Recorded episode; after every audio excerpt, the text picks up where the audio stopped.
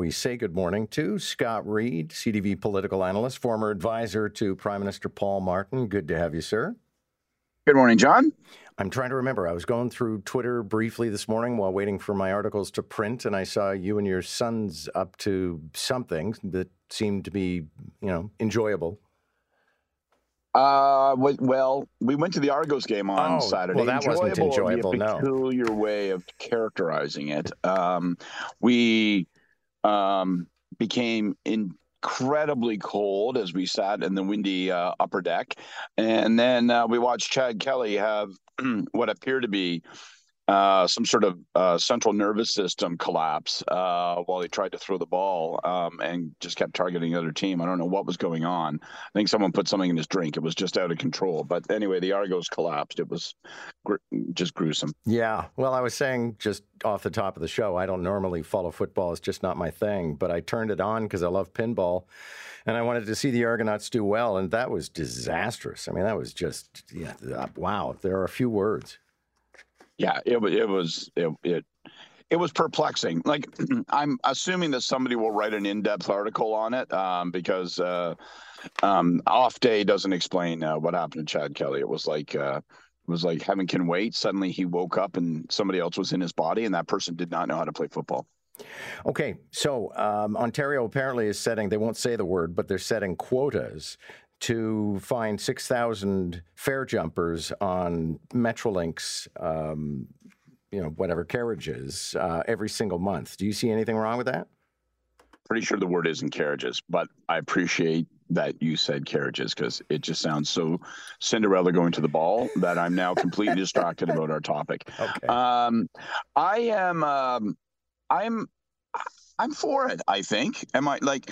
I. You know, people get all uh, wound because like, oh, they've got quotas, but I don't know. Is quota bad? Like, you know, it doesn't that just mean we're incentivizing them to actually crack down on it? Maybe it doesn't need to be permanent. Maybe they just need to do this to create a culture change. And they do it for six months and then they realize, yep, actually, you know, nailing people is part of our job. But it does feel like it's probably fairly widespread, the uh, fare evasion. And uh, it seems to me that it's just sensible to try to crack down on it. What I what I wonder is how do we reconcile that with depressed ridership?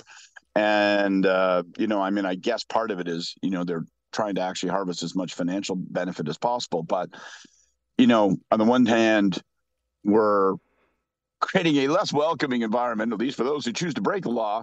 But you know, we also need more people on the um, on on transit. So it's a it is a I I I. I pity the people who are in charge of the TTC and Go Transit and Major Transit anywhere right now. It just seems like it is a deplorable, difficult task. Yeah, and you know, I know some people are saying, well, if you set quotas, then you know, what's that going to lead to? Well, it's going to lead to actually busting people who haven't paid their fare, and I don't really have a lot of sympathy for that.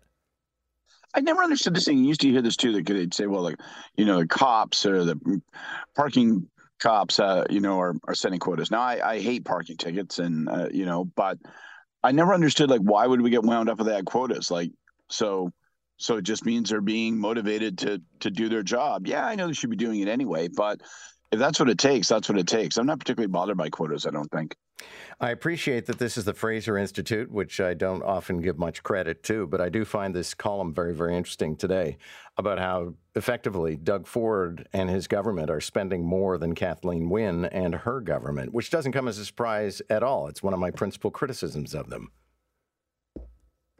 Well, it's not a criticism of mine um, because I don't think there's a lot of rationality to uh, fiscal restraint in our current circumstances post pandemic. I don't think it makes a ton of sense. You want to control your spending because you don't want to contribute to inflationary pressures, but really, the size of government in that sense, the size of these deficits are not that. Um, they're not really that inflationary.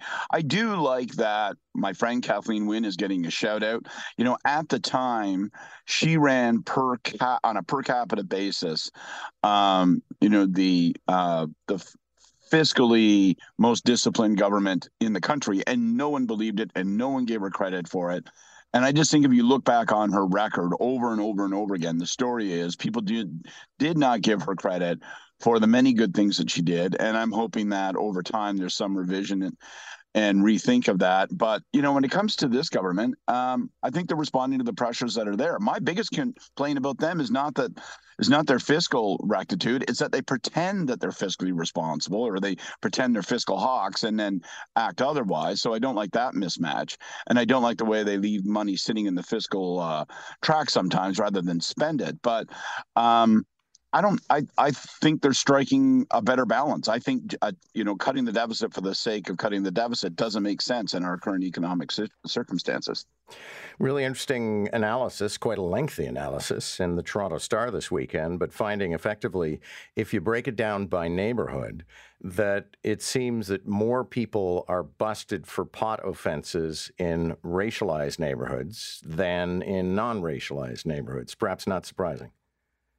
Uh, probably not surprising. Uh, definitely not surprising.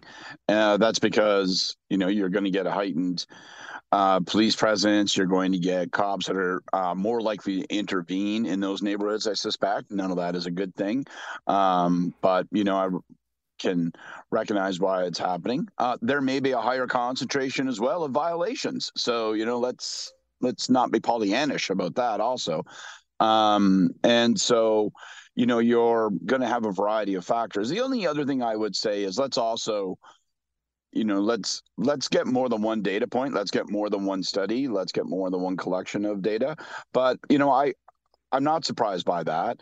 I think that the toronto police service to be honest is under a lot of pressure to make certain that it is at least more equitable equitable in the way that it approaches enforcement and policing. So it's a conscious thing. It's been a conscious thing since before and after carding.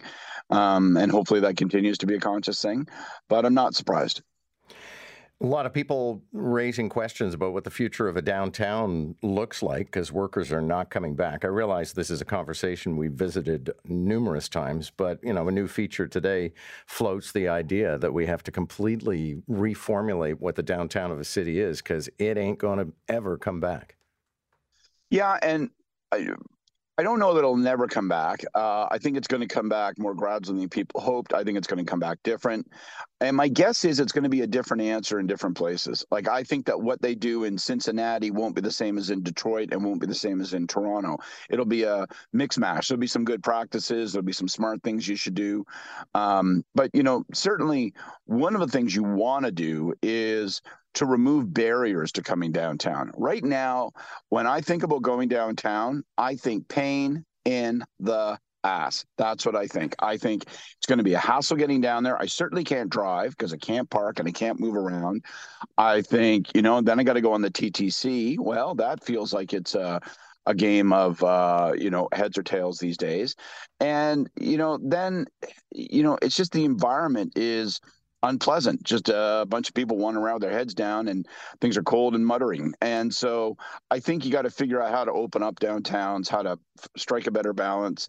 And there's going to be a whole variety of techniques applied, but it, it isn't. You can't depend on the crush of workers flooding into the downtown to sustain your downtown. I, I don't know, at least for 10 years, that that's going to continue to be true. Isn't it fascinating, though, to reflect on how it, you know, in, in modern history, it made perfect sense that you would locate a business in the downtown, that everybody would come to the office every single day, that there would be an office culture, that you'd all go to the food court or a restaurant or eat at your desk at lunchtime. And now, you know, I, I know quite a few people with small businesses who simply don't even operate an office anymore. Well, yeah, for sure. I mean that that should, we let our lease. I, I let my lease lapse during uh, the pandemic, and I haven't renewed it. I'm I may change that uh, in the course of the next uh, few months. I'm starting to feel a little pressure on that front, but you know, look, uh, businesses go where people are. And so people were downtown because work brought them in.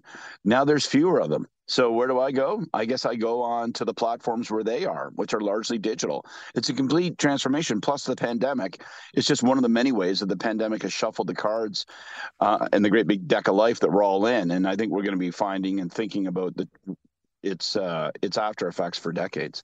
Thank you, sir. Good to have you this morning. Cheers. Scott Reid on the morning brief.